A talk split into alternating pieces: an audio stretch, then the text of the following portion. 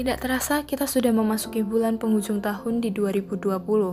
Berbagai suka dan duka terjadi di tahun 2020 yang mana salah satunya merupakan persoalan virus corona atau yang kerap kita kenal sebagai virus COVID-19.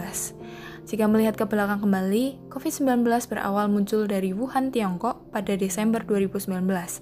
Hal ini kemudian menyebar ke seluruh belahan dunia termasuk juga Indonesia. COVID-19 merupakan salah satu virus yang menyerang saluran pernapasan hingga menyebabkan adanya infeksi pernafasan. Menurut portal berita online CNN Indonesia pada hari Rabu 11 November 2020 menyatakan bahwa adanya COVID-19 mulai terkonfirmasi menyerang Indonesia di tanggal 2 Maret 2020.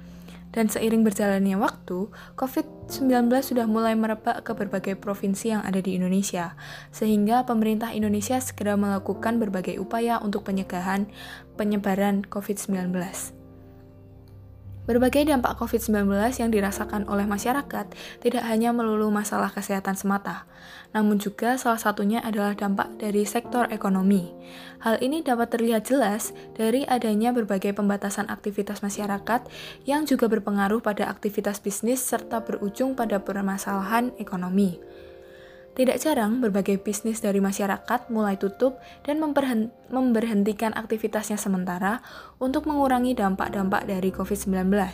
Sehingga, menurut laman portal berita online kompas.com pada tanggal 11 Agustus 2020 menyatakan bahwa adanya pertumbuhan ekonomi di Indonesia hanya bertambah sekitar 2,97 persen, yang mana di tahun sebelumnya bisa mencapai 5,02 persen.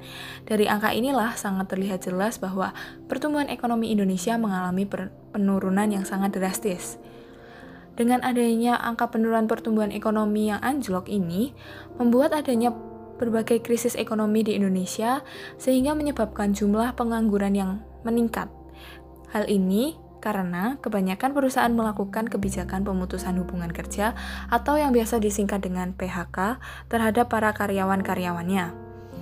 Menurut portal berita online kompas.com di bulan Agustus 2020 menyatakan bahwa ada 3,5 juta pekerja yang mulai terkena imbas dari dampak COVID-19 yaitu dengan adanya kebijakan pemutusan hubungan kerja atau PHK.